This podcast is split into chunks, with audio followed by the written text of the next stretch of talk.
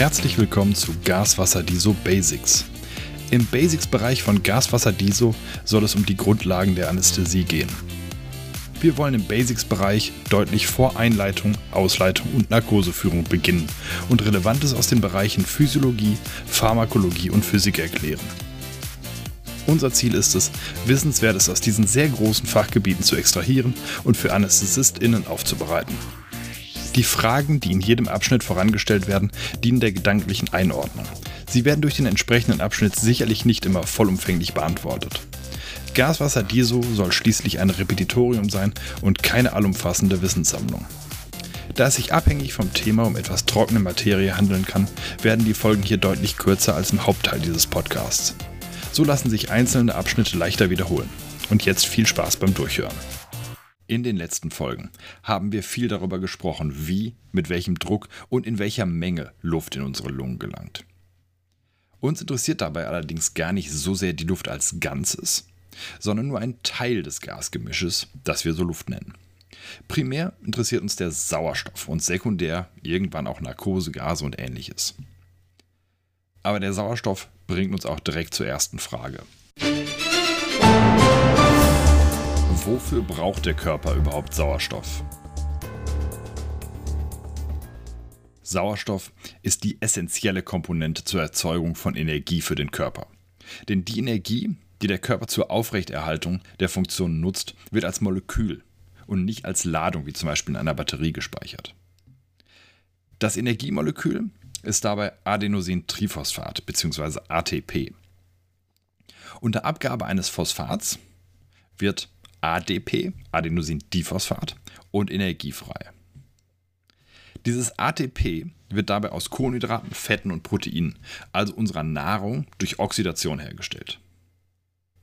Die Zelle ist zum Überleben auf eine stete Versorgung mit ATP angewiesen. Bei der Oxidation werden Elektronen auf ein niedrigeres Energieniveau transferiert. Dadurch wird Energie frei.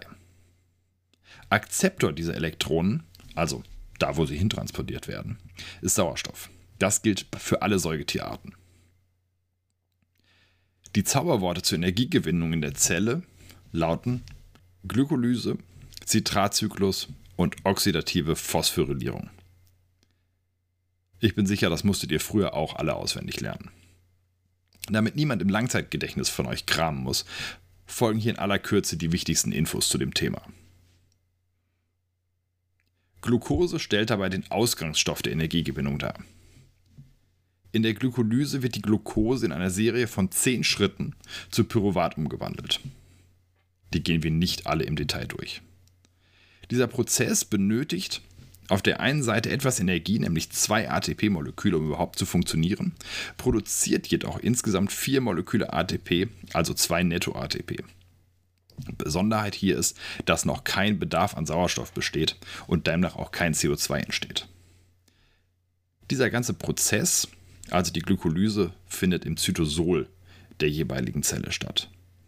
Das Pyruvat als Ergebnis dieser Prozedur wird anschließend in das Innere der Mitochondrien geschleust und im Zitratzyklus weiterverarbeitet.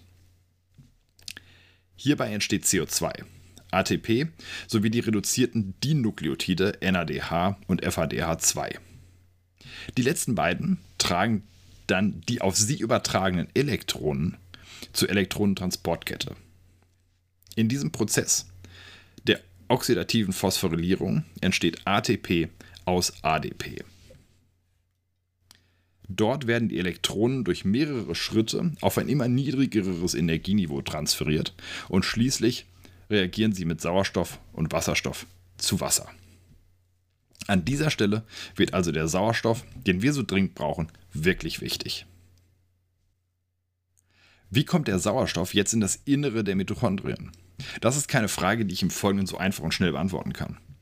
Zur Beantwortung dieser Frage sind sehr viele Details zu nennen, die zu einem Überfluss eine hohe Relevanz in der Anästhesie haben. Fangen wir also am besten vorne an und das tun wir bei der Luft, die wir normalerweise atmen und verfolgen sie bis zu dem Punkt, an dem der Sauerstoff wirklich in unseren Körper gelangt, die Alveolen.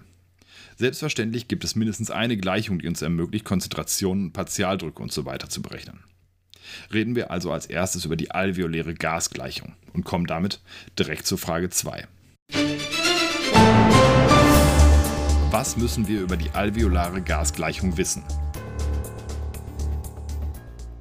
Die Antwort folgt, aber nicht ohne vorher noch mal kurz über Partialdrücke zu reden. Machen wir also einen kleinen Exkurs zum Thema Partialdruck. Gas, ob nun als einzige Form eines Stoffs in einem Raum, also zum Beispiel in einem Luftballon, oder gelöst in einer Flüssigkeit, übt einen Druck auf die Umgebung aus. Dieser Druck sorgt beispielsweise dafür, dass sich ein Luftballon ausdehnt, wenn wir ihn aufpusten. Sprechen wir über ein Gasgemisch, und das tun wir ja meistens, wenn wir von irgendwelchen Gasen reden, übt das Gasgemisch als Ganzes auch einen Druck auf die Umgebung aus. Der Partialdruck beschreibt nun den Druck jeder einzelnen Komponente dieses Gasgemisches. Glücklicherweise entspricht der Partialdruck genau dem Teil, den auch die Gaskomponente am Gesamtgasgemisch annimmt. Also, der Gesamtdruck eines Gasgemisches ist gleich der Summe der Partialdrücke aller am Gemisch beteiligten Gase. Das nennt man Daltons Gesetz. Das war übrigens ein Brite, John Dalton aus Manchester, hatte 1804 aufgestellt, dieses Gesetz, und es nichts, hat nichts mit Lucky Luke zu tun. Wir machen das Ganze an einem Beispiel etwas klarer. Ein Gemisch aus Sauerstoff und Stickstoff im Verhältnis von 50 zu 50 mit 100 Bar in einem Ballon ergibt einen Partialdruck für Sauerstoff und Stickstoff von 50 Bar. Also ist jeweils die Hälfte. Und vermutlich schnell einen kaputten Ballon bei dem hohen Druck. Anderes Beispiel. Der atmosphärische Druck auf Höhe des Meeresspiegels beträgt 1013 Hektopascal oder 760 mm Hg. Die Konzentration an Sauerstoff beträgt roundabout 21%. Der Partialdruck des Sauerstoffs beträgt also 1013 Hektopascal mal 0,21 Prozent. Das ergibt 213 Hektopascal oder 159,6 mm Hg. Soweit so klar. So viel zum Partialdruck. Zurück zur Gasgleichung. Warum beschäftigen wir uns überhaupt damit? Wenn wir die Konzentration des alveolären Sauerstoffs im Verhältnis zum arteriellen Sauerstoff setzen, können wir die Effektivität des Gasaustausches abschätzen. Und das ist ein mächtiges Tool, insbesondere auf Intensivstationen, bei lungenkranken Patienten, ist aber auch mitunter bei narkotisierten Patienten während einer Operation relevant. Wir brauchen dabei die alveoläre Gasgleichung, da es keine einfache Möglichkeit gibt, eine Probe alveolären Gases zu messen. Hä? Alveoläres Gas ist doch das gleiche wie inspiratorisches Gas. Also entspricht in der Zusammensetzung der Umgebungsluft oder woher auch immer stammt, was wir so einatmen. Tja, äh, gut gedacht, leider falsch. Das Gasgemisch, und zukünftig rede ich nur noch von Gas wegen kürzer, in den Alveolen stammt zwar bei regulärer Atmung aus der Umgebung, aber der Sauerstoffpartialdruck in den Alveolen ist niedriger als der in der Umgebungsluft. Das liegt daran, dass Sauerstoff, sobald in die Alveolen gelangt, sofort absorbiert und gegen CO2 ausgetauscht wird. Der Gesamtdruck in den Alveolen entspricht aber dem Umgebungsluftdruck, also 760 mm Hg. Kümmern wir uns als nächstes um den Druck der einzelnen Bestandteile des Gasgemisches. Der menschliche Körper hat für gewöhnlich eine Temperatur von 37 Grad. Und das Gas, was in die Alveolen gelangt, ist nach Passage der Atemwege zu 100% mit Wasserdampf gesättigt. Während der Passage gelangt relativ viel Wasser in die Atemluft. Bei einer Umgebungstemperatur von 37 Grad sind das Ganze 44 Gramm pro Liter. Das muss man sich nun wahrlich nicht merken, veranschaulicht aber ganz gut, warum die Narkoseschläuche so nass sind. Der Wasserdampfdruck beträgt bei 37 Grad 47 mm Hg. Das sollte man sich merken.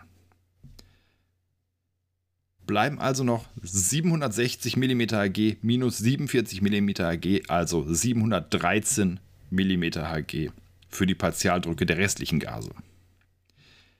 Die beiden Hauptbestandteile des Gasgemisches sind Sauerstoff 21% und Stickstoff 78%. Stickstoff ist langweilig, den lassen wir ganz außen vor. Der Sauerstoffpartialdruck der inspirierten Luft entspricht also dem Prozentsatz an Sauerstoff multipliziert mit dem Gesamtdruck, wiederum minus des Wasserdampfpartialdrucks. Ich sage das nochmal langsam. Der Sauerstoffpartialdruck der inspirierten Luft entspricht also dem Prozentsatz an Sauerstoff im Gesamtgasgemisch. Minus des Wasserdampfpartialdrucks. In der Formel klingt das dann also. Sauerstoffpartialdruck ist gleich Fraktion an Sauerstoff mal Druck. Das ergibt einen Sauerstoffpartialdruck von 149,73 mm Ag. Davon müssen wir jetzt noch den Teil an CO2 abziehen, der in die Alveolen gelangt. Den können wir leider nicht direkt bestimmen, da wir dafür an alveolarkapilläres Blut rankommen müssten. Das ist mindestens eine hässliche Aufgabe. Und ist ähnlich unpraktisch wie die Probennahme des Alveolargases. Also müssen wir uns da eine Alternative überlegen. Also nicht wir, das haben andere für uns gemacht. Ich erzähle euch, was die sich überlegt haben. Wir nehmen den CO2-Partialdruck des arteriellen Blutes und modifizieren ihn mit einem respiratorischen Quotienten, der die Menge an CO2 hinzurechnet, die das Blut während der Passage durch das Gewebe aufnimmt.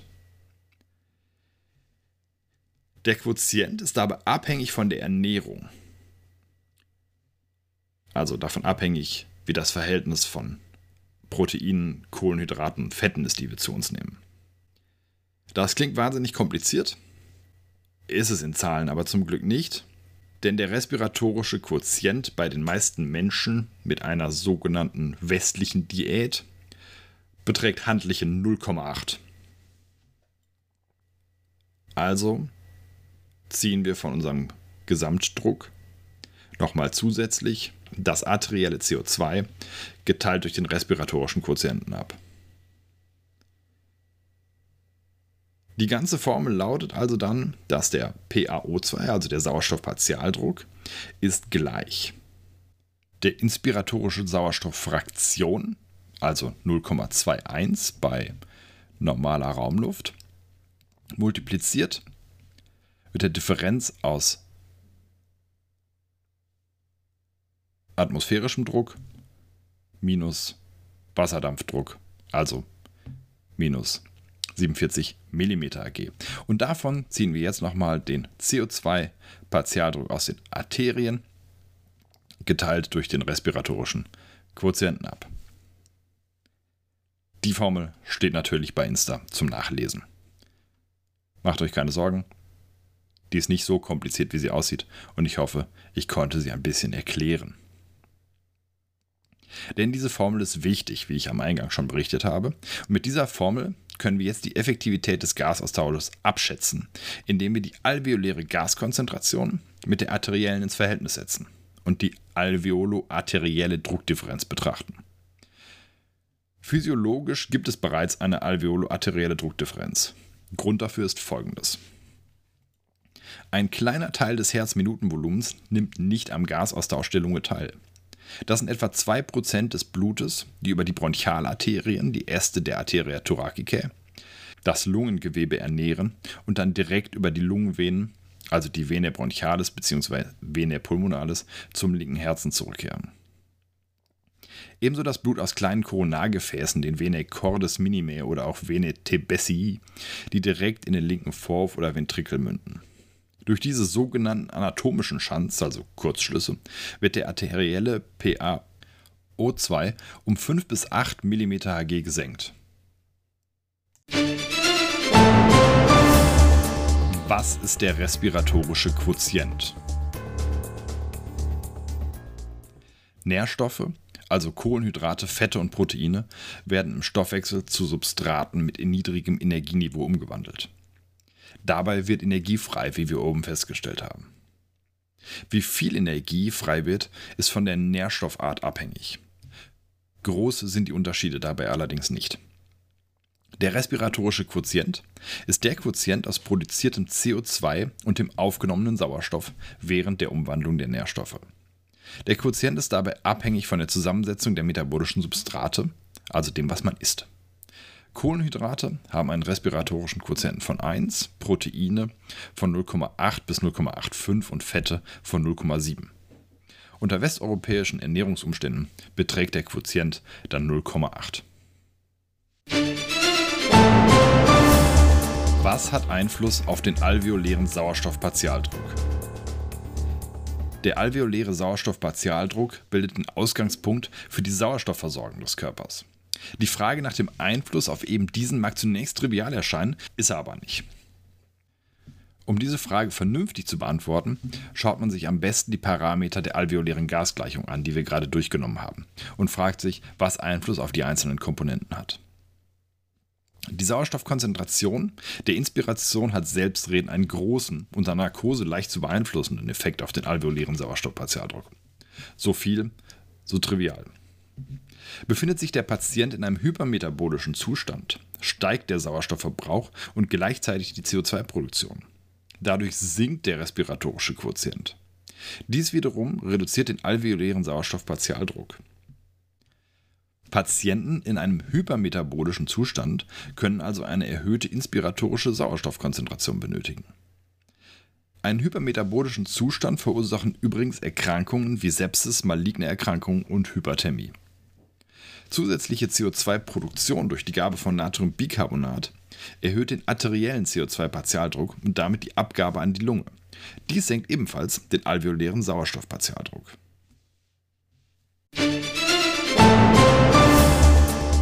Was kann man nun damit alles berechnen? Diese Frage ist leicht und stumpf mit eine ganze Menge zu beantworten. Es lassen sich zum Beispiel die Sauerstoffpartialdrücke nach Präoxygenierung berechnen. Damit kann man die Apnoe-Toleranz abschätzen. Ja, abschätzen, denn man muss dafür einige Annahmen bezüglich funktioneller Residualkapazität und ähnliches des Patienten treffen. Aber Mathe mündlich war in der Schule schon doof und ich glaube nicht, dass die Besprechung von Beispielrechnungen hier einem viel bringt. Bei Insta habe ich euch ein Paper verlinkt, welches erklärt, wie man die Apnoe-Toleranz berechnet. Eine Frage, die übrigens gern in allen möglichen Prüfungen gestellt wird. Wer tiefer in die Berechnung des respiratorischen Systems eintauchen möchte, kann das mit dem Buch The Respiratory System in Equations von Bertrand Maury, Link in den Show Notes tun. PS, dieser Buchtipp ist nicht wirklich ernst gemeint. Wir sind am Ende der heutigen Folge. Ich glaube, die ist mit knapp 20 Minuten auch lang genug für eine Gleichung. Ich bedanke mich bei euch fürs Zuhören und lasst mich wissen, ob ihr das Gefühl habt, dass ihr irgendwas gelernt habt. Schreibt es mir auf Insta. Nächste Folge. Basics gibt es in vier Wochen. Nächste Folge zu irgendeinem Thema gibt es in zwei. Viel Spaß, bleibt dran, folgt uns auf Insta, at gaswasserdiso, drückt uns Sterne rein, möglichst viele bei Spotify, bewertet uns bei Apple Podcast. Dann wissen wir, dass das Ganze was bringt. Vielen herzlichen Dank und bis zum nächsten Mal.